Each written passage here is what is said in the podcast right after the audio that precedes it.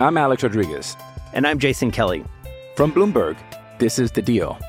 Each week, you'll hear us in conversation with business icons. This show will explore deal making across sports, media, and entertainment. That is a harsh lesson in business. Sports is not And, uh, as simple you know, I- as bringing a bunch of big names together. I didn't want to do another stomp you out speech. It opened up so many more doors. The show is called The, The Deal. Listen to The Deal. Listen to The Deal on Spotify. Welcome to the Auburn Live Podcast, your home for bold, insightful, and honest conversations around Auburn athletics. Where you go?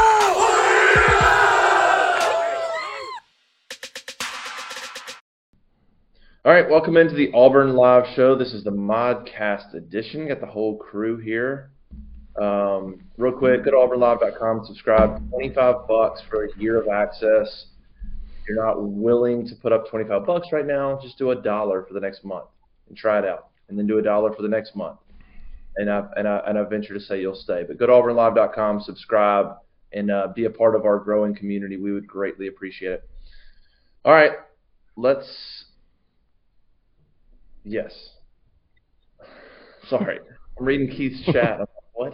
Um, all right, let's jump into this. Jeffrey Keith, Pink, whole crew's here. How's everybody going? How's the week been?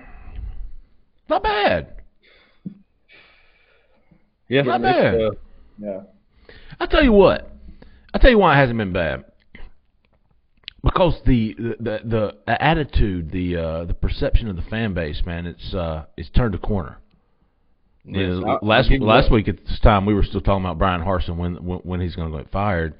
We've now had that happen Monday, and it's just been a complete, total change. Yep, that is the uh, we had the talking points earlier. You know, pros and cons of doing it early or waiting till the end. Well, I mean, I think you're seeing a lot of pros right now from making that happen. You even, you know, Coach Cadillac getting on the ground recruiting that could be a good thing. So we'll see what happens. Yeah, Yeah. I, agree. I I agree, and I thought that I always thought that that was the best move. That the sooner you did it, once it was obvious it needed to be done, there was no point in waiting. Do it, and a fractured fan base starts coming together. People start getting excited about the future again. They start pulling for the the players again. Not that they ever weren't pulling for the players, but when you're when you don't think it's working out with the coach, subconsciously, we all know. I think a lot of fans were just kind of like, "Yeah, whatever happens, happens on Saturday." Guilty by association. Yeah, Yeah, right. yeah. And so now they can now they can really put the full force of their Auburn fandom behind these players again, and the guys that are on the staff that are still there, Cadillac Williams, and, and the remaining guys. And and I think it'll be, uh, it's kind of like a everybody just took just stepped outside and took a deep breath. What that deep breath can do to you sometimes, just perk you up in a, in a day that when you're having things aren't going well or you're stressed out or whatever, and it's just like this major relief. And that's what it feels like for the entire Auburn fan base right now. I haven't heard anybody say that they aren't excited about the future. Let's put it that way. No, Well, they can at least start thinking about it. I'm, uh, I think for the players too. Um, you know, I've heard a lot of people say that they they feel for the players and and and you know that kind of thing. And and I don't think that it's quite the scenario you would think. Um, I think that the players knew this was coming. It was just a matter of when. They're not they're not dumb and they pay they pay attention. Um, so they knew this was coming. This isn't a shock to their system. Um, and you know maybe it lifts a little bit of a weight off of off of them in terms of they've been going in the last however many weeks, and they in the back of their head they're probably they're, they know they're thinking, you know, if, if we don't play well, coach could get fired, or if we lost if we lose the game now, okay, so is, is he going to be fired tomorrow? So you know that gets lifted. And they just can go play football. The, the the way they play and the outcome isn't going to turn around and get the head coach fired. Like they don't have to think about that, um, or or trying to please a head coach that's fighting for his life or feels like he's on the way out. And I think it just releases some of that tension. And now you have a guy like Carnell, who I think is well respected in the locker room, and just change change of atmosphere sometimes can can help those players. But I don't think when when people talk about feeling for the players, I think they're I think they're fine. And I don't I don't mean that in any kind of way against Harsin. I'm just it's just the fact. I think they're, they're fine, and I think they knew this was coming. And if anything, it's probably a weight off their shoulders a little bit. Mm-hmm. Definitely, I agree with that. And I'll tell you another thing. I'm, you know, now maybe we're going to get to see a lot more young guys play on Saturdays, um, because when you're fighting for your life, maybe you rely too much on the older guys and the starters because you feel like you have to have them, you need them to win. I don't know, but whatever's happened the last couple of years, we haven't seen the young guys playing nearly as much as probably they need to be. And then you get to the next year, and those guys have no experience, right? No. So that's one thing. I'm I'm optimistic that maybe we're going to see this youth movement start to take over. What do you got to lose right now? You're playing for a bowl game, sure, but I don't know. And you know, Justin, you make a great point, man. These players are a lot more able to handle these things than people think. But here's another thing. I don't know if everybody gets excited about just going to a bowl game. That's a few more weeks of practice. They want to go to a good bowl game. They want a good bowl experience. But at this point, I think more important than just getting to a bowl game is laying the foundation for Auburn football for the future. All right, playing young guys, figuring out what works, what doesn't work, um, giving basically the next few weeks are essentially what a new coach is going to be looking at. He's going to be him and his staff are going to be going back through this film and trying to figure out who can play, right? So give them a little bit of a, a canvas, an idea of, of guys that they may want to keep and guys they may not want to keep. Uh, but right now there's so many unknowns because so many of these guys haven't really played, but a snap here or a snap there. So I don't know. Hopefully that's a good a benefit of this change. We'll see. I, I want to see what the offense looks like with a new play call- caller. I do too. I really do. That is the Well, most. You're have you're have two guys. I mean, I would imagine Will Friend and Ike are just gonna have to figure it out. I, I don't I don't know quite what it's gonna look like. I don't either. I, I'm very excited to see though. It changed that much. I mean, right? Like your schemes are your schemes. Yeah. I don't think I don't think even the play calling. Uh, I think a lot of the same plays will be run. I just think it'll be you know it'll have a different flavor. Well, and, and just because you have co-OCs doesn't mean one of the two isn't the guy game doing the game plan. I mean, Will's the one with experience doing that. So I would assume. I mean, I, I, Justin, this is your beat, but my assumption would be that he'd be the guy. But yeah, it's interesting. Is it the play calling or is it the plays? I guess we're going to find out the next few. I think I, I think I'm curious to see how many carries Tank gets. Oh Like, yeah, You know, like One. not not so much different plays because I don't think you can insert different. I mean, you do, I'm guessing you do week week to week add a little wrinkle here and there, but as far as the uh, the overall scheme, I don't think you're going to see much difference. That I think it's going to at the end of the day, you're going to look at, you know, is Tank getting 11 carries that's not that's No, not with Cadillac as the head coach? Or do they want to give Alston and Hunter more carries because they're the future? You know, they, they do have It's tough. The back. Yeah, I don't Do, know. do you want to give Tank his, you know, ride out in in in, in the sunset last, you know, four games, four games, four games left, Yeah, four. Yeah. or do you not want to risk him getting hurt in his future and, and, and play those young guys? Well, But uh, but again, talents the, they're not going out and picking up new talent. The offensive line is going to be the same.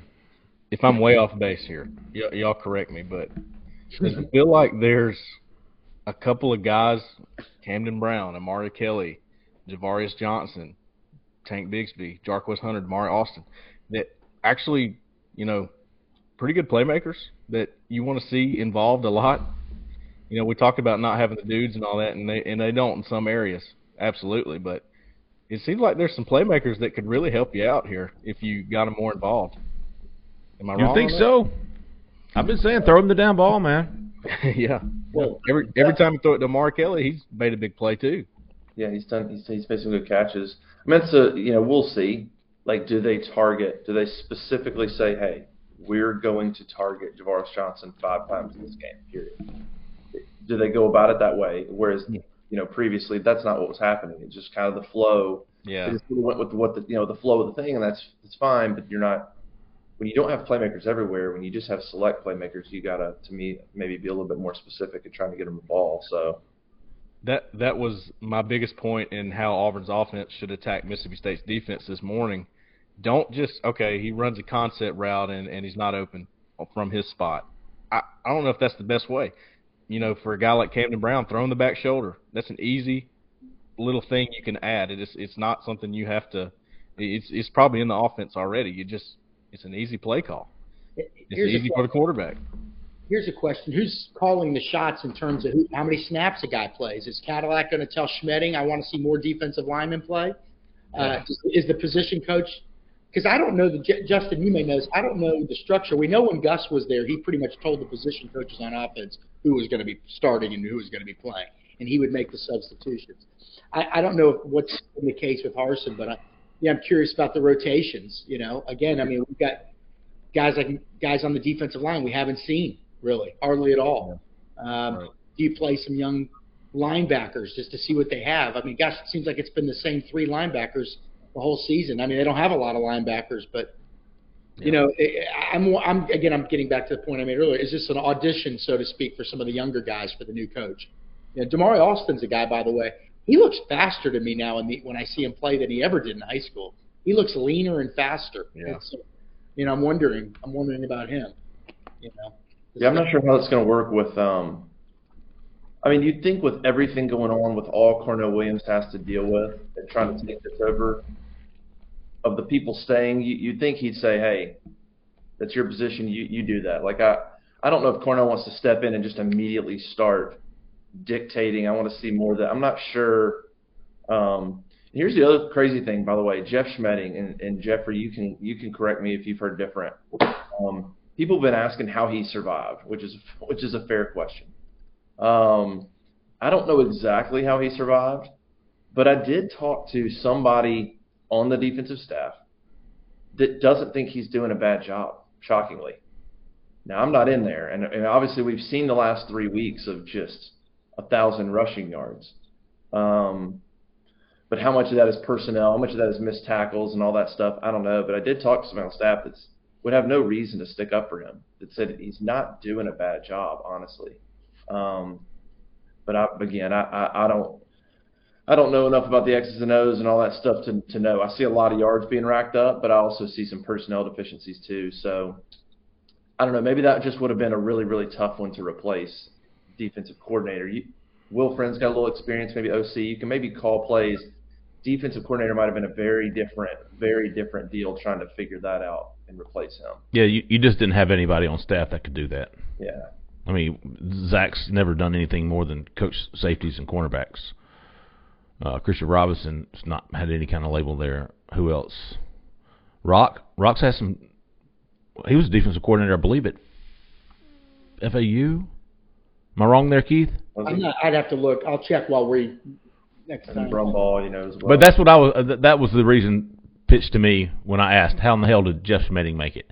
And it was we didn't have anybody else. But J- yeah. Justin, if he if he's been doing a good job, let's say, to me, if you're an Auburn fan, that's scarier because that means you don't have talent, right?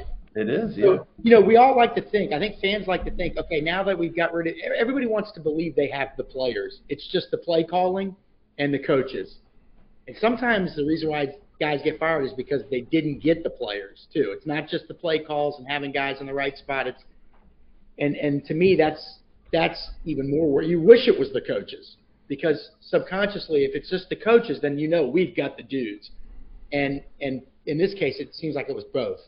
It was coaching and not having the guys that Auburn's accustomed to having. So it's going to be a rebuild. I don't think there's any question about that. Oh man. We see that. We're looking at the rosters every day casual fan may not be looking at the at who the backups are, and I mean they're they're razor thin uh, in a lot of positions. Linebacker, uh, yeah, along the defensive line, they've got a lot of guys, but they're not playing them, so they must not have that much confidence in them.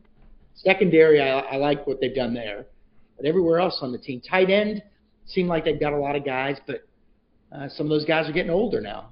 Um, running back, not bad, you know, but now you got you're going to lose Tank uh, after this season, almost certainly. So you know you're razor thin at a lot of positions. Receivers, I don't know. That group never. That, that was interesting. Remember all the buzz the receivers were getting during the summer? They were going to open so many eyes and all that stuff, and you know it just hadn't happened. But is that with is that more of the issue that they haven't had a guy that could get them the ball consistently too? I don't know. No, I, I was. They they haven't created separation. Okay. I, I, I was never saying there was a group. That No, was, not you. No, no, no, no. I wasn't saying you said that. No, we were they were saying struggling to they were struggling to create separation in, in fall camp. I mean, that was Yeah. always going to be Hmm. an issue. What do you think, Cole, about Schmedding? You think he's doing the the one thing Cole about like all the rushing yards is That's I Um, just looked that up by the way. at some point is that I mean when you the amount of rushing yards they've given up a thousand plus y- rushing yards in the last three weeks. How much? Of, I mean, to just my logic would say that a lot of that's personnel, like getting pushed around and not tackling. I mean, you can only do so much. Are you going to put the whole defense at the line of scrimmage? I mean, either you're going to get off blocks and, and create plays, or you're not. Like that's, I don't know. Just giving up that many rush yards points more to personnel to me. But I think you're right. I think most of it's personnel. I think the front seven is not good enough to stay up, you know, hold up against the run for an entire game, and and they're not deep enough either. That's the other problem. And then uh, I, I think also you have coaches that look at film and go, "Hey, um, number four is pretty good. Let's not test him too much." Number 18's been pretty good in his career at Auburn. Uh, a couple guys in their secondary, you know, it's just a better idea to run the ball against them. It's working for everybody. So actually, I just looked it up. I was curious because I put on the board yesterday that Auburn's pass defense was ranked 27th in the country, I think, yards allowed, but the rush defense is 127th in the country. Yeah, love America. 214 yards per game. So it's gotten it's gotten out of control. yeah, yeah. and they're one of uh, I'm I'm pretty sure I think I wrote it after the game. I think they're one of just a handful of schools in the country now giving up five yards a carry. If you're looking at that, Cole, look at the others. You can you, you I don't know if you're at college football stats. Yeah, I got. Which do, do do yards per carry and look at the other teams that are giving up five, and then put Auburn in that group, and you're like, that's a place Auburn does not belong in terms of rush defense. It's like Charlotte, and I mean, it's just Yeah. a group of schools, um, Colorado, Arizona. I can't remember them all, but it's bad. Justin, do you think do you think some of that? I mean, I'm just asking any any of you guys, but really, Justin, do you think some of that can be attributed to the fact that you know for a while the defense was really what was holding the team together, which was, was what was keeping them in games, and then after a while, no matter they had to have known subconsciously, no matter what they do did, it wasn't gonna wasn't gonna win them games, and you know what I mean? Like, do, do you lose a little bit of your gusto out there, a little bit of your effort? I wonder. I don't know. I'm just curious. It's possible. They've also, to be fair to them, to try to be fair to them, you've also faced Georgia, who's going to run the rock. Ole Miss is, you know, arguably the best rushing team in America. I mean, you take away the service academies, and what they're doing is unbelievable. Yep. Um, and then uh, you just play? And then you got Arkansas with Rocket Sanders and KJ Jefferson. So to a little bit of fairness, like you, you faced three really good rushing teams that were just a bad matchup anyway. Um, shouldn't give up a thousand yards in three games, but right. Yeah. Um, well, you know what's that stat about Tank gets Tank's yards after contact? He's always getting hit in the backfield, and then you watch teams play Auburn, and the guy doesn't even get touched until he's like five yards down the field. You know, Yeah, Rocket Sanders was just patiently staying behind the offensive line like this, just watching, picking his moment, and then just taking off. I mean, it couldn't have been any easier for him. Yes. Which was something Cole had to complain about with Tank last year. Yeah. Uh, yeah. Yeah, I mean, look, Tank's gotten a lot better this year, in my opinion. I think he understands the zone runs and all those things much better. But he's a guy that, and I put this in there this morning. You got to give him some gap scheme runs. I mean, hey, this is where you hit it right here. Hit it 100 miles an hour. And he's built for that. He's good at it. A lot of his big plays have come from that. And I, I think maybe Will Friend, you know, coaching the offensive line, could maybe see that. We'll see. Uh, I, I, they did that a lot at, at Ole Miss and had a great rushing game. And you know, Ole Miss's defense isn't all that great up front, but still, I just think that's the big change that needs to be made. Cole, how's how's Mississippi State's defense against the run? They are literally. You know what's funny about Mississippi State? I think every single statistic they're ranked in the 60s in the in the country. Almost every single one. Offensive- Straight average. Just about as average as you can be. Huh.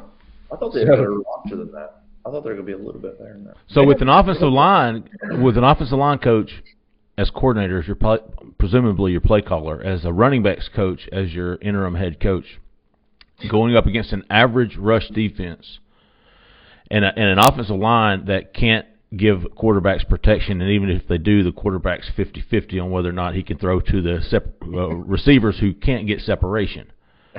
Yeah. All lines up to three yards in a cloud of dust all day long. Plus, you want to shorten the game against a team that throws the hell out of the ball too, right? Run the rock. Should have learned You that also- lesson last year. That's right. Justin's absolutely right. What do you say? Should have learned that lesson last year about shortening the game. I mean, they Oh, scored. I mean, you, you were up 28-3, and you watched them. I still can't believe that game happened. I still cannot believe. I watched Mississippi State score six consecutive touchdowns. Touchdown, touchdown, touchdown. Ooh, it was rough. touchdown, touchdown. Was. I still can't believe I witnessed that in Jordan Stadium. But anyway, it's still Justin, unbelievable. I, I remember you and me sitting up in the press box during the Iron Bowl going, there's no need to throw the ball at all in the fourth quarter. Just get that clock down and you'll have a Yeah. shot. yeah, And they threw an interception. yeah. I just want to go right after this game. Carnell Williams outsmarts Mike Leach in the first game. Like, Yeah. no, just the amazing, amazing thing to to say. By the So- way, Jeffrey, Yeah, to.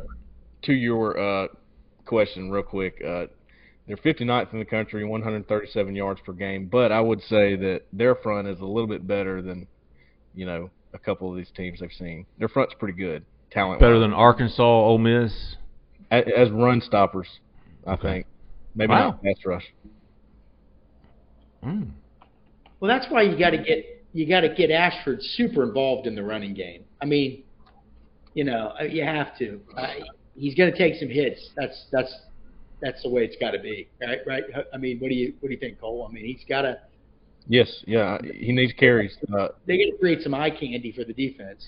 What's interesting though, and I, when I've gone through these games, these designed runs that he gets are not successful right now. It's when he when a play breaks down.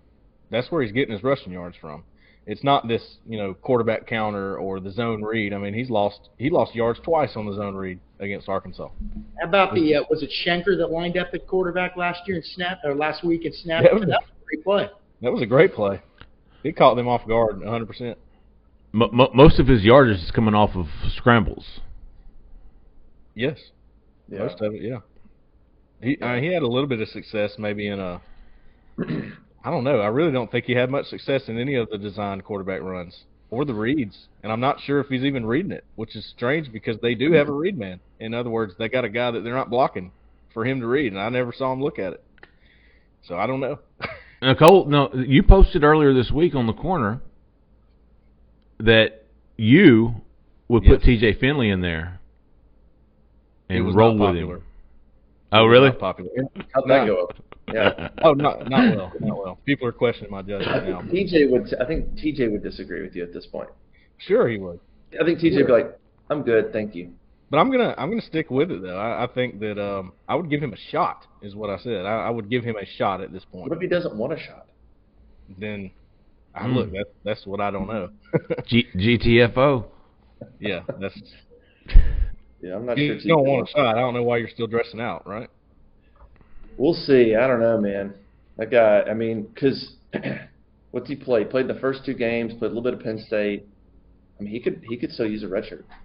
Pretty So sure. how many games has Geriner played in? Just one. It's that Missouri game. Well, he started last week. He started Yeah. last week, but He did. So the the, the He trick did. It looked good. if you if you decided to get Geriner snaps the next three games, let's say, that gets him to four. Then you go into the Iron Bowl knowing that you can't have your starting quarterback get hurt for even a play, or it's going to cost your guy a red shirt. But I, I you know, Yeah. would, would you guys play Geriner a little bit the next couple of well, weeks? that's who I would prefer over Finley, to be honest, just to, out of curiosity, Yeah. strict curiosity. But um, I'd, I'd play him against. Western. If you had just an average offensive line when it comes to pass protection, I would say sure. Let's see what he's. Let's see what the kid's got, yeah, yeah. dude. I'm not putting an immobile quarterback behind that offensive line. You don't want to see. I'm, I'm I'm not going to do that to the kid. you don't want to see him eating Thanksgiving dinner out of a tube. We laugh, but damn, if it ain't true, Oh, man. Tell you Yeah, what, you they they fixed somebody. some of those they fixed some of those missed assignments and had a much better game. Not great by any standards, but a lot of it was just missed assignments. I just Is- it's, that's crazy to me. Sound like Harsin. the best guy out there? What'd you say? Who's the best guy out there? Jeremiah Wright, the best guy out there on that line, honestly. Yeah, I, I think he is. Um, he's still learning how to pass block. He doesn't have a great, you know, still tr- still trying to figure that out. Still got some missed assignments, but I mean, I mean, how does that make any sense? And now we heard about Jeremiah Wright. Like we thought there was potential there. He sits on the bench, never plays, and then he comes out against Ole Miss and he has the best run blocking grade, of course, according to Pro Football Focus. Not just of the game, it was one of the best run blocking grades of any Auburn offensive lineman this season. And then he comes back, doesn't start against Arkansas, but comes in and does some more good things. And you're like, you know, I guess the pass blocking thing, I guess that's maybe what held him back. But you, man, you're wondering why has that guy been stuck on the stuck on the bench Well, he- for half season? And they, and they wasted a whole year with him on defense last year, right? Hey, You- Brian you know- said that was his choice. Okay, that was he wanted to do that. He, he's the one that went back and forth. He is. You believe that? Cole, Cole Cubelic would agree that Jeremiah Wright needs to be in the game. I think he tweeted that the other day. Um, but even even in that game that he was so good in, he was a liability in pass protection because he didn't exactly know what to do, and maybe that's why. But still, at this point, I mean, you're going to have Just run. problems anyway. You might as well. We don't don't need to pass. Just yeah. just I mean, actually, isn't that a good thing? Because all their best pass plays are, are play breakdowns, right? Yeah, Yeah. breaking down anyway. I saw a Yeah. stat last week. Yeah, I saw a stat last week from um, SEC StatCat, who, if you don't follow him on Twitter, he, he's got some awesome stuff. It's just SEC stats. And I think Auburn's broken play rate was basically one in four. I mean, it was Wow. It was it was it, of course it led the league, um, but like when you're going through these stats, it was just ridiculous. Um, but it's basically one in four. Every, every one out of every four plays was a completely broken play. So every offensive Yep. series averaged a broken play. yeah, at the minimum, yeah. And if there is a drive, I mean, t- how hard is it to drive if one out of one out of four is just going to be a broken play? That's why that's why the, you know, would they would have suggest- plays fine, but you can't sustain anything. There's no consistency. That would have to suggest that you're throwing the ball a good bit too, because those broken plays come in the passing game more so than the running game. So Well, yeah. They toss Ashford I out there and he's throwing the ball 40 times in two different games or more. I mean, it's like makes no I think- sense. I think the biggest mistake they made is is yes, Ashford makes big plays sometimes out of those broken plays, but if it's one of every four play, and then the chances of him having a big play from one of those broken plays are not, you know, over fifty percent either. I don't think. So why not just hand it off to Tank and see what happens? That's my question. I, I this is what I was. So what what's what's everybody's? Let's say what? Let's um. I'll ask this question, and we'll do prospects. Um, like, what is the expectation? Because I see people excited about Carnell, and I, and I get it. Like, what an awesome opportunity! Listening to Carnell Williams on the teleconference on Wednesday was really cool. Um, I mean, this guy probably had no idea he'd ever have head coach of Auburn next to his name. It's it's awesome. Um, but like Jeffrey said, the personnel's not changing. Schemes are kind of what they are. I don't, you know what? I'm a little worried about expectations of fans of like, oh, there's a coaching change, everybody's fired up for Carnell, and it's going to produce some dramatically different result. And I, I would just, uh, No. I would kind of tamp that down and say, I think the fans need to be on what Carnell, which is like, I just want to see a team play hard, play Yes. together. Past that, I mean, Carnell said it. He goes, I don't know if we're going to win any game next four games. I just want to see X, Y, Z. So I don't, I don't want fans to get so jacked that they're like, well, Starkville, we're going to take it, take it easy. They could go there and lose by three touchdowns. Don't, you know, I don't know. I, I don't think expectations should move in, uh, any. I I don't think Auburn will be favored in any of the remaining SEC games. I don't expect them to win any of the remaining SEC games. All this, all this is is an opportunity for Auburn fans to come and support their team. Yeah. Play hard. Yeah. and, and, and be there for them. I, I, I hope Texas A&M game next Saturday. I hope we see a sold out stadium, and I truly believe we will. And I think people will stay till the end, no matter what. Uh, the, vibe around the program is, is what you're there for. Hope. You're cheering on for hope. Yeah. that would be a nice sight to see. I mean, I don't know. Penn State game obviously was sold out, but that's really it. I mean, LSU game I guess was pretty was was pretty hype. Um, Arkansas game was crowd was. I mean, given the circumstances, the crowd was okay in terms of numbers, but man, I've never seen a crowd just there like. You talking about Arkansas? No energy. Just we're here to watch a game. It goes the way it did. They're like, all right, we're leaving. I mean, it was. You talking about Arkansas? Yeah, this past one. It, yeah. it was awful, awful. The, the the the cheerleader, the head cheerleader dude, the mic man, whatever he's called, white hat guy, was out in the middle of the field leading the pregame cheers, and I don't know if it's me and Cole or me and Christian or somebody was sitting over there on the sidelines, you know, you know, 40 yards from the guy, and, and should typically we're leaning in to talk to each other. It was awful. Yeah. It was awful. It was the worst game day atmosphere for an SEC football game that I've seen in a. I don't know if I've ever seen a worse one. It was awful. I'm with Jeff. I don't think the expectations should change at all. I mean, look, it's hard for a good team with coaching stability and a good quarterback, and it, it's hard for a solid team to go into Starkville and win at night. It's a, it's a, you know, for a program that's historically not, you know, a top 25 type program, it's it can be a challenge to play there. And so now, you know, Auburn's not in a great spot. Three and five. We don't think the talent is great, but hopefully they'll come together, be a little bit more cohesive. If they cut out some of the mistakes, there weren't the turnovers last week. So maybe if you cut out some of the mistakes, you can stay in the game and, and anything can happen. But to expect a miracle, I mean, there's a reason why they're three and five, quite frankly, and, and really should be two and six if we're being honest. I mean, they could have beaten LSU, but they lost. They should have lost to Missouri. I mean, the guy's on the one inch line and fumbles the ball. So, you know, when you're two and six, you're not expected to go in, regardless of who's coaching. You're not expected to go in and, uh, and face a, win, a team with a winning record on the road, night game in the SEC and win. So it's going to be a challenge, there's no doubt. But, you know, let's see what they got. Let's see what the young guys got. Let's see if the old guys are still motivated. And, uh, you know, how hard do they play for Cadillac? I mean, even if you just raise your game just a little bit, maybe that's one or two more positive plays. Sometimes these games come down to four or five plays. You know, well, no, who knows? Yep. I'm Alex Rodriguez. And I'm Jason Kelly. From Bloomberg, this is The Deal. Each week, you'll hear us in conversation with business icons. This show will explore deal making across sports, media, and entertainment. That is a harsh lesson in business. Sports is not And, uh, as you simple know, I- as bringing a bunch of big names together. I didn't want to do another stomp you out speech. It opened up so many more doors. The show is called The Deal. Listen to The Deal. Listen to the deal on Spotify. When you need mealtime inspiration, it's worth shopping Kroger, where you'll find over 30,000 mouthwatering choices that excite your inner foodie. And no matter what tasty choice you make, you'll enjoy our everyday low prices, plus extra ways to save, like digital coupons worth over $600 each week. You can also save up to $1 off per gallon at the pump with fuel points. More savings and more inspiring flavors make shopping Kroger worth it every time. Kroger, fresh for everyone. Fuel restrictions apply. All right, you want to do prize picks? Prize picks, man.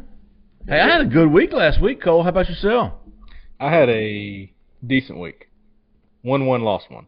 Okay. Okay. All right. 50 Hey. 50. Jeffrey, I've I have learned something new about Prize Picks. Oh. Another something new. Yes, and this is a big one. They have uh, Flex Fridays. Have you seen this? No. On Flex Friday, whatever bet you play is doubled the payout if you win. Flex So- Friday. So you make a bet on your college football games on Friday, and it's a Flex Friday play. You can double your payout, right? So that is pretty big. Well, I think we've had a lot of new uh, sign-ups, man. I, I know a lot of the, uh, of our subscribers have kind of gotten involved. If you're not familiar with Prize Picks, check them out on your App Store app. Lo- uh, uh, download the app, get registered. It's fantastic. It's a lot of fun. It's a fantasy daily fantasy game, sports game. It pits you against the numbers, man. You can play any type of sport any day of the week. Uh, get signed up right now. They will match 100% of your first deposit up to 100 bucks. It's, it's available in over 70% of the United States, including Alabama and Georgia and Florida, where most of you guys are from. You simply select either two or five, up to five. It increases your uh, your payout there, which, whichever one you go in, and you're going either more or less. You know, you're not you're not you're not playing uh, you know score totals. You're playing like Tank Bigsby over more or less 35 carries in the last two games. I don't know. Anyways, fantastic, uh, fantastic game. I love it. It's a lot of fun, man. A lot of people have gotten involved. Uh, use the promo code War Eagle, all caps, one word, and uh, I think you're going to get the the deposit match anyways. But at least lets us know who all's in, who all's involved. Last week I had I had the, I had the trifecta, and and I did use that flex play on one. I got I got a little hesitant on my uh, uh, what's his name Justin Jefferson total, and I, and I, and I took a flex play on, on on the next one. Of course, I won both of them. You know, that's how I do things. uh, but uh, anyways, get signed up. Prize Picks, man, go go check it out. It's a lot of fun. Uh, they don't have any Auburn Mississippi State up yet. Too early, I guess. We'll get those out later. Hey, speaking of numbers, Zach in the back, what is the line at with Auburn Mississippi State? Is it still ten and a half? Let me see, ten and a half at one point. Yeah, it was ten and a half when it opened, which is first time it's been double digit in ten years. That was Sunday night. I just wondered if it's changed any since. uh Oh my gosh, minus twelve and a half says Zach in the back. Twelve and a half. Hmm. Yeah, you, I mean, fire a coach, staff. I mean, Interesting. So, according to Vegas, Auburn got worse. It's. I thought. No, I, mean, I don't know the number. a Bad matchup anyway. Uh, it just. I, I, I don't like think Auburn's going to be able to stop them from scoring, and Auburn can't score. I mean, it's it's going to be tough to stay within 14 to me, but What's your over under, vote- Zach? Mississippi State can run the football. They can. Who's the running back? they got two. Uh, uh, what's his name? Dillon Johnson is one of those guys. He's pretty good. And then they got uh, can't think of the other guy's name. But they got two, and they're both good. Both have over 30 catches on the season. Two. So there's Fifty-one and a half. So Zach in the back's got it. defense. We'll see about that pass defense. They got their shot now. Yeah, they're going. To. And Leach has that one or two games a year where the offense just mysteriously vanishes, right? Yeah. Somebody throws Yeah. them out. And, uh, but what was it out west? It was always against Washington. Wasn't that the team that always just they couldn't do anything against ever when he was at Wazoo? Yeah. Who who knows? I mean, but yeah, Auburn's got a good secondary, but now it's going to be now you're going to need to have those guys up front put pressure on the quarterback, and that's where it kills you that Leota's done. You know, because all I mean, you're going to you're going to ask Hall to to to be basically the the one guy putting pressure the whole game. You're going to have to do more with what you did with Popo a little bit last week, I would suspect. Definitely. You know what you're going to have to do? Run the football. That's Well, what you're. that too. Yeah, I agree, couldn't agree with you more. You're going to have. a few eight minute drives can totally change the dynamic of the game. That'd be interesting, uh, Cole. I'd be. I, you don't have to. I, I'd be curious to go back and look at uh, in that span, you know, because we talk about last year in that game where Mississippi State just couldn't be stopped. But I, I don't remember, and I'd have to go back and look at what Auburn did offensively in that stretch. You know, and what the heck happened? Did they just did they have penalties? How did those drives like? How did they just all of a sudden stall out and allow Mississippi State? I mean, they didn't answer anything. They literally didn't answer. It was 42 unanswered points. Um, Yeah, I'm curious. I don't know what. I don't know if they kept throwing the ball. I don't really know what offensively Auburn was doing in that time span. Um, it's like sort of the same thing. in the Iron Bowl. You're up 28-3, and geez, I mean, like if you just ran the ball for the rest of the time, it'd be tough to do that. But they came. I mean, Did uh did Bo Nix ever leave that game? I know he got hurt in the game, but he stayed in for the whole game, right? um, I think so. He did. I think he stayed in the whole game. I mean, he was 27 of, of Yeah. 41 for 377 yards and two touchdowns. I'm, I'm looking up the play-by-play now, Justin. He had a ball game, yeah. It was a big day for Ja'Varrius Johnson, if I remember correctly. He took like a screen pass to the house for like 60 yards, and then mm-hmm. had another deep ball in the fourth quarter that Nix hit him on. All right, so what happened was Auburn went up 28 to three in the second quarter, and the very next drive, Mississippi State uh, went 10 plays and 75 yards. So it was 28 to 10 at the half. Yeah, that that drive before half was was, Yeah. was the start of the. Yeah, and then started the second half. Auburn went uh, 37 yards and then missed a field goal. Oh no, I'm sorry. Uh, at the end of the half, they missed a field goal, so they had a chance to go up 31 to 10. Uh, Mississippi State then started the second half with a touchdown, touchdown drive. So really, it wasn't anything the Auburn offense didn't do to get it within 11. It was just uh, you know missed field goal and. But then, what about the next four drives? Yeah, I'm looking punt, five plays, 21 yards. Let's see here. We'll go. Um, Demetris Robertson run for two yards on first down. Pass to Kobe Hudson for 14. Incomplete pass. Incomplete pass. Complete pass for five yards. Fourth down and a punt. Mississippi State scored a touchdown on the next drive. Drive after that, seven plays for 46 yards, and Auburn missed another field goal. Mississippi State followed that up with a 72-yard touchdown drive and went ahead 29-28. So it didn't even take them that long to get ahead. Who was missing those field goals? Anders. Yeah. Man. But so they didn't even really to get that lead. They did it in in less than a full quarter. Well, I, I do remember what Mississippi State did on offense. They ran the same play over and over. yeah. What's up with Anders Carlson? Let's don't let's don't skip over this guy. You got one job, big dog. You got one job. He's now coming back from an injury too. He just doesn't, you know, when you see him running out there, he just doesn't even. Well, was he was he coming back from an injury back then? Well, he might have been injured. La- he was injured late in the season last year. Right? I mean, he, he's 0 for 2 right now against Mississippi State. Yeah. Well, he ended up missing late, uh, the latter part of the season, and he was hurt. So Kickers, Yeah. man. He's um he really had one good year. I mean, he he he was he was 72% his freshman year, 18 to 25. Um and then in 2020, he was 20 of 22. Great year. Damn. Well, listen. Sorry. And then last year he comes back and he was he was 14 of 21, so back down to whatever 65, 66. 70%. And then now he's eight for 14. So he really just had 8 for 14? He's eight for 14. No, no, I'm sorry. He's 10. He's 10 for 14 this year. It's great. Day in the morning. let me go back to that game last year. The, the field goal he missed right before half was 55 yards. And it was 55 yards because on first down from the Mississippi State 30, Bo Nix was sacked. And then, and, and then they threw two straight incompletions. So the first miss was a 55 yarder, okay? That- you- Hard to put that too much on him. The second missed field goal, let's see here, was blocked. It was a 35 and it was blocked. Yeah, and, and one of his misses this year was blocked. It was blocked in the last game, too. So yeah, he's he's he's struggled. I mean, he had one good year, and really the other three years is he's been about 70 percent. I mean, 20 of 22? That's all American, dude.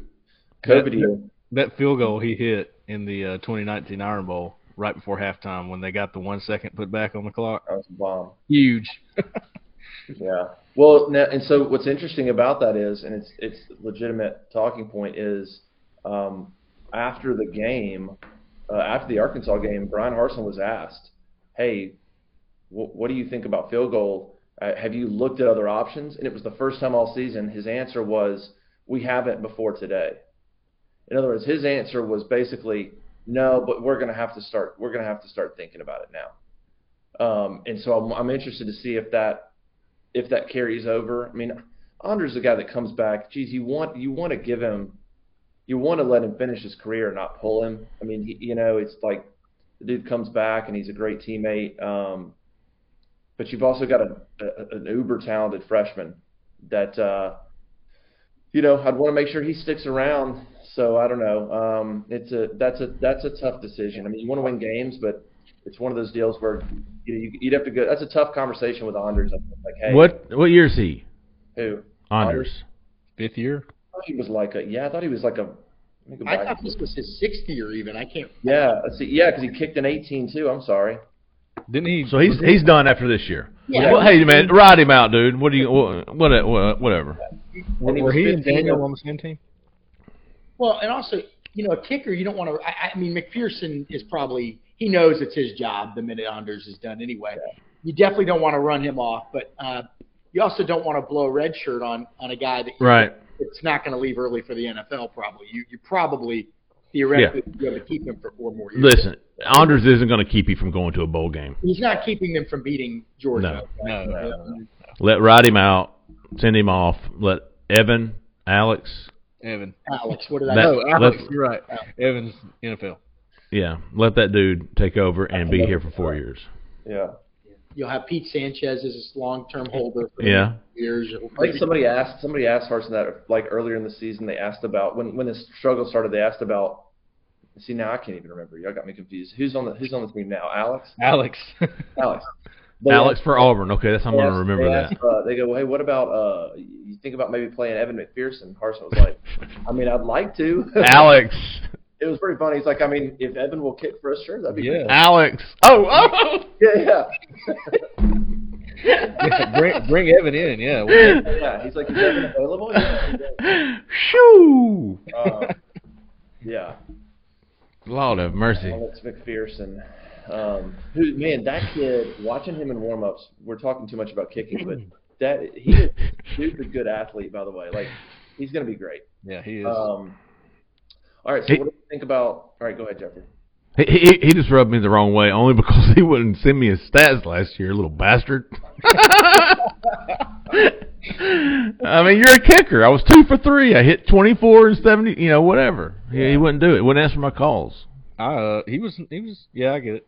He was nice to me at the Under Armour game. Him and Austin Yeah. Ausberry chilled with them and Holden.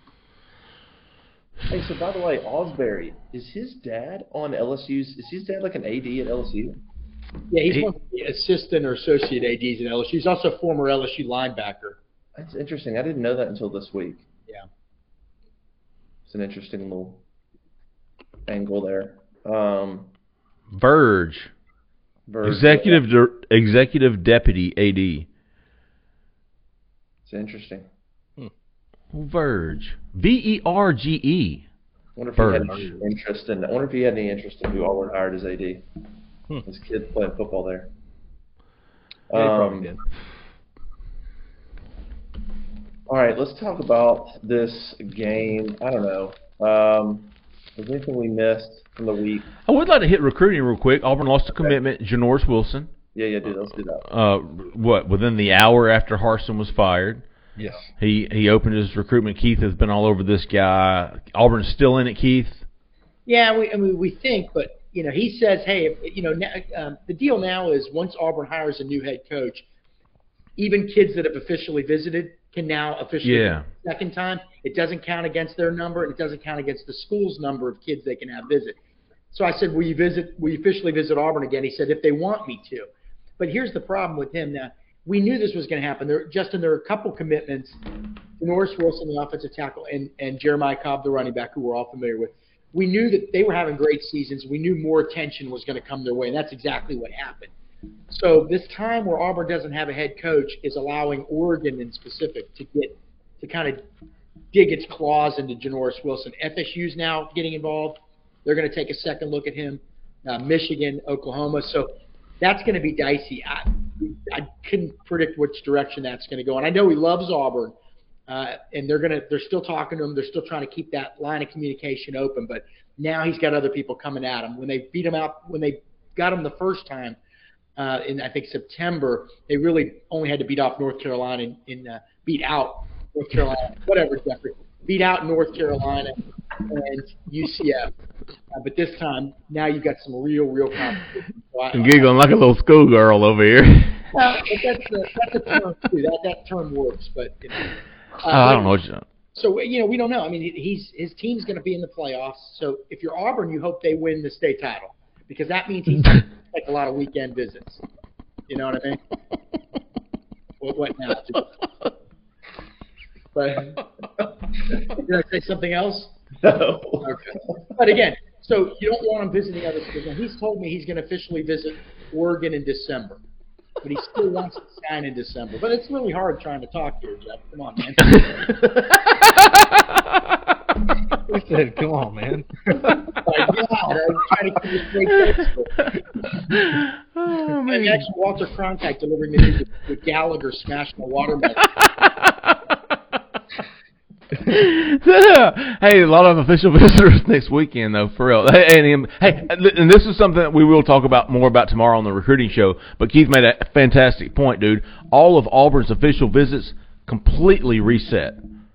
All of those guys back in June that came for official visits can now come back for another official visit.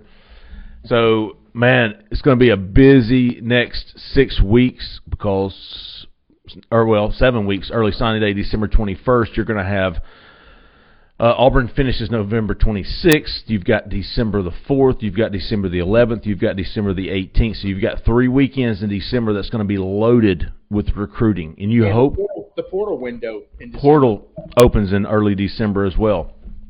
So you're hoping Auburn has a, a head coach ready to go November the 27th or December the 1st at the latest. And you're bringing in guys that first weekend in December for official visits. Uh, next weekend, I mean, hey, Cadillac's hit the ground running with this. And no reason to think he wouldn't, but you know he's been absolutely uh, v- very active. Uh, talked to Sterling Dixon last night. Uh, Um, Cadillac was on the phone with him. He's a 2024 edge from Mobile. He's going to make a decision early December. Really loves Auburn, but the uh, but next weekend they're going to have a big weekend of official visits for the A and M game, which is why I think uh, one of the reasons that Auburn's going to have uh, a, good turnout, and these these kids are going to get to see it. Clay Whedon's coming in; he he's locked in with Auburn. DeQuavius Sorey, Brian Longwell, a linebacker from Nashville. Keith, who am I forgetting? Oh, let's see. Uh, I have them written down Oh, right here. Clark, Stanquan Clark. Stanquan Clark, Rueben Baines going to come back for an unofficial visit. It's his teammate and a third, uh, another guy down there. Um, uh, not their teammate, but Edwin Joseph, a defensive back from Chaminade Madonna in Hollywood. We think he's going to visit. That could end up turning into an official visit. We'll see. Um, they're also working on a Texas commit, uh, defensive back from the state of Texas that's been committed to Longhorns for over a year, but Zac Etheridge has built a good relationship with him. They're hoping he officially visits, but he was going to officially visit last week and, and had to cancel. So I don't know. They're working on a lot of things. They're not if anything, some uh, people behind the scenes said they're recruiting guys harder now. Just selling Auburn, selling Auburn, keeping kind of keeping the fish on the hook until a coach is hired to then try to reel them in. Basically, Keep Did you in- mention Lamar Seymour? I did not, but that was another one. That that was the other Miami Central guy that we think is gonna. He's a receiver committed to Pitt. Obviously, Auburn's had good luck flipping receiver commitments from Pitt as they did with Camden Brown last year. Um, so that's something to keep an eye on. Formerly committed to Miami as well, having a big season down in Miami Central, which I think is the number three team in the country in high school football. So a lot of good dudes down there. I'm sure they're thinking, hey, you get a couple of the guys, makes it a hell of a lot more enticing for Rueben Bain to come play with his friends and and and have some people to lean on if he's in Auburn. you know. Familiarity, yeah. For uh, for what it's worth, I did ask Edwin Joseph that that uh, for that game that he was at Auburn afterwards if he was going to take an official visit to Auburn. He said, "Yes, sir, absolutely." So Now we got a little more info on him. We don't think. I I think uh, a couple other schools recruiting him. Auburn, besides Auburn, FSU and Louisville. Louisville's primary recruiter on him is Yep. Uh, McGriff, Crime Dog, the old Auburn coach. But we think it's probably an FSU Louisville battle right now. But Auburn's hoping to kind of get more in the mix. And people have always thought he was going to go to Miami, and now it sounds like maybe he's not going to go to Miami. So we'll see.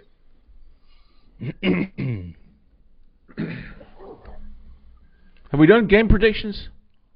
We haven't. Real quick. So who does Auburn need to? I think you guys wrote about who, who can they? Who do they not need to lose from this class? Like, be real. Janoris Wilson. Oh, he's not in this class. Yeah. Jeremiah Cobb. Point Cobb. That's the main one. Yeah. It's really the main one. Hmm. And Georgia, obviously, if you know, again, we said that Georgia's recruiting two running backs, and the other one seems to be pretty locked into Alabama, which means Cobb becomes priority, a priority recruit for Georgia. That's not good news. Now he's close with Cadillac, and you would hope if you're Auburn, you just don't. You, if he decommits, he decommits. You can live with that, but you can't have him flip to Georgia. You ain't getting him back if that happens. I don't think. So you, you know. I, think I think I'm I think I'm to try to keep Clay Whedon as well. I think offensive line is such a huge priority, and he is so versatile. Uh, you know, he, he's not under the impression he's to come in and, and expect to start as a true freshman. He knows he's a developmental guy, could probably be a multi-year starter down the road. I think you keep him uh, in the fold as much as possible. Yeah, I would I'd agree. Loves say the same Auburn. for, for Ashley Williams too, being at the edge position. Yeah. and he's uh, you know he's kind of shot up the rankings too, from going to a no star when Auburn offered him to now a four star, pretty much consensus. So Stud. He's having a big senior year. he is, he is. Twenty And he's- tackles for loss, eleven sacks, forty he's something probably tackles. he's probably still a developmental guy. I mean, it may take him a minute, but you got to have those. I mean, you got nobody coming back on. At And the you guys said Harsin can't recruit. Yeah, right. Well, I talked to him last night, after Williams, and I'm surprised. As well as he's playing with his frame, he really doesn't have a lot of other big programs after him. Well, that's fine. If you're Auburn, you don't care. You've evaluated, you like them, you'll take them. Uh, but he said he's talking to Washington, Colorado, Tulane. There'd been chatter about a month ago that LSU was looking at him, but they already have like three or four edges committed. So it doesn't seem like they're going to go in that direction. But uh, I, I like if Auburn wants him, if the new staff wants him, I think he sticks. And, and Roc Bellantoni is going to watch him uh, tonight. I think. I think he plays tonight. Roc Bellantoni is going to use the Auburn's last 42nd uh, eval visit to go see Ashley Williams. Yep. Nice. Oh, let's do predictions for this game.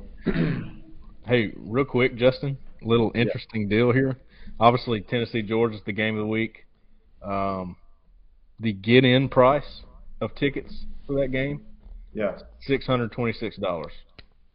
Okay, most expensive ticket right now, five thousand two hundred thirty-three dollars. Ticket, just to just to go to the game. Never, never. It's crazy. That's, that's that that is that is wild. What a and I think I saw by the way the first time ever number one in the college football playoff versus number one in the actual poll. That's what you've got Saturday. Tennessee somehow is number one in the college football playoff, but Georgia is number one in the polls, and those teams have never faced each other um, like that. So you've essentially got one versus one. What's the line on that game? Anybody know? I don't know. Um, I wonder who's. I would. I'll, I'll take. Auburn. I didn't even know anything existed this week. Like Yeah, who do we have Oh in that? wow! UGA minus eight says Zach in the back. Who you I got? say Who are you picking in that one? Georgia. Me too. Georgia. Me too. I don't know if I'd take the points, but I'm taking Georgia. Yeah, that eight seems like. I mean, yeah, that's just going to be a fascinating game. I mean, you got. I think the biggest advantage Georgia's got is being able to watch the film on Alabama, and uh, and and see what they do well against Alabama and adjust to some of that stuff. Um, that's probably a huge advantage. Georgia seems to have that ability to kind of rise up a little bit against the, the better Sure, teams. yeah. You maybe losing Mhm. a little bit against the Missouris of the world, and you know, Yeah. We're picking Auburn. We're picking Auburn, Mississippi State. Auburn, Sure. Mississippi State. Are there any other big games? Any other games we could pick? Anything else? Anything else? Uh, Is that the big game, Tennessee Georgia? Yeah. that's the big one. FSU Miami's not big anymore, so we don't care about that. Which one. is so Al- sad. It's so sad. Uh, Arkansas- Alabama LSU. Oh, oh, Is shit. Alabama. LSU. wow. Yeah. What this weekend? What's the line on that, Zach? Get Zach working back. Yeah, Yeah. he, he's our Vegas insider. Baton Rouge, right? yeah, I, I got Bama. I think Bama. I mean, Oh yeah. still, I mean, I got Bama fourteen to twenty in that one. Bama minus 13 and a half. you know, Alabama hasn't. You know, Bama's had some what two or three close games. I mean, they lost one, then they had the the near miss with Texas. Who else gave a game? A and M gave a game. A and M gave a game. Yeah. Uh, but they just look better than LSU, don't they? I mean, I don't know. Interesting. Uh, there is a very interesting game. Uh, you got Liberty and Arkansas. Oh yeah. I tweeted about that last, literally after, like as soon as Auburn lost, I was like, "Hey, Liberty plays Arkansas next week." Just saying. That Um, will be interesting. What's that one, Zach? Is there a line on that game? It's uh, Arkansas minus 13 and a half. Oh, is, is, do we decide Alabama at LSU? Uh, it is. yeah, it's in Baton Rouge. I'm almost positive. Yeah, it is. It is. Hmm, LSU home two touchdown dog at home, and it's, I'm An sure. interesting one, man. LSU's offensively is, is starting to do good things, and Jayden Daniel is. It, Jayden Daniels, I don't know what he did at Auburn. That was that's his what was his worst game. I mean, I don't he he did not play well at Auburn. He he's he's having a really good season, a great season. Was that And it- uh, that lockdown secondary, man. Yeah, I don't. He just well, it was weird. He was off. His receivers were dropping balls. It was just. It looked like they were out of There were, sorts. there were a lot of drops. Yeah, he, he's he's been really good. That that that could be that could be an interesting game there for a while. Alabama LSU.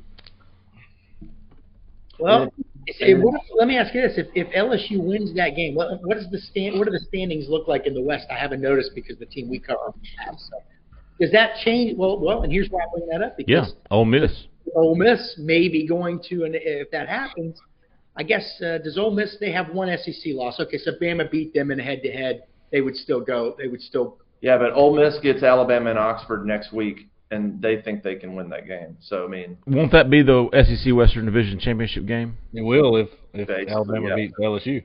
Well, but, but what, what's LSU's record in the conference? They only Zach in the back says LSU controls their own destiny. right, LSU. oh, 'cause only- they get almost yeah, LSU's second loss was to FSU somehow. yeah, yeah, LSU, yeah, yeah. And if if yes, LSU does control their own destiny. Yeah, if if they win, because they still got because they beat Ole Miss. Yeah. Couple of other things. Wh- What happens if Texas A&M loses to Florida this week? They would be three and six. That's You crazy. just have to eat it. Golly, if Auburn wins Saturday, them and State I got the same SEC record. State Yeah. that'd be really disappointing for Mississippi State. yeah, yeah. If that they would. lose Saturday. How You know, about briefly though, that's why the Lane Kiffin stuff.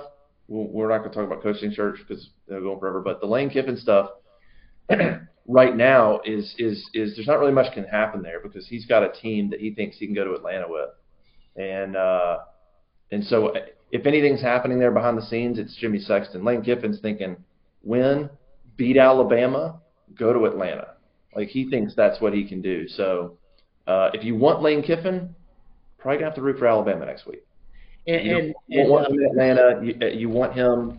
Don't don't win the division. Don't make it to Atlanta and be available after after the Egg Bowl. So you, you're gonna have to root for Alabama if you if you want. yeah, I think Ole Miss is off this week, so they can sit back and get healthy and and and re-energize going into that Bama game next week. Bama's going to be coming off a big physical game Saturday night in Baton Rouge, so you never know, right? Yeah, they think they can do it. Ole Miss has never been to Atlanta. RTR, Paul. RTR. There's also a real chance that Alabama, Georgia, and Tennessee all have one loss going into the playoffs, when, or deciding the playoffs. I want to enjoy everything else going on. It's like all the craziness at Auburn, and it's like I would, I, I want to actually enjoy the season, but it's, it's, you know, the stuff that's going on at Auburn. It's like it just keeps you away from. You're like, I don't know, is there a season going on? I wouldn't know. Pretty fantastic uh, season in the SEC. Yeah. Yeah, um, and by the way, From what I hear, Yeah, it's going pretty well. And Keith, you mentioned bowl game. I don't know. I know Carnell straight up told the team our goal is to play five more games, not four. Um, when he during that on Monday. You know, but and, and look, maybe the atmosphere changes with new staff. Maybe there's guys. Hey, I wouldn't mind playing a bowl game with these guys and this staff. Maybe that'd be a fun little ride. Um, but it's got to start on on Saturday. You got to start with a win and just see where it goes. All right, predictions. Anybody think Auburn wins this game? No. No. No, I don't. I don't think so. I would. I don't have the numbers on it, but isn't there like a high rate of teams that lose their coach midseason and then go and win the next game? I think this year, Yeah. this year, yeah, I think um, I think I saw the six. I think there were six instances in the next game. I think the the team that lost their coach is four and two. Well, I don't think it matters, but it's interesting. I'll say Mississippi State 31-23. I, I, I think it's going to be another fairly competitive game. I, I do. I we'll see. I mean, I could be wrong. I do think Auburn's going to be able to run the ball uh, and hit enough big plays in the running game to, to kind of keep them in it a little bit. I'm gonna go Mississippi State 24, Auburn 21. Damn, y'all got some close scores going on here. One score games. Yeah. the twenty four. That'd be I'd be pretty impressed. I got a 34-20. That's a good one. That's a good one. Zach says 31-20 Mississippi State.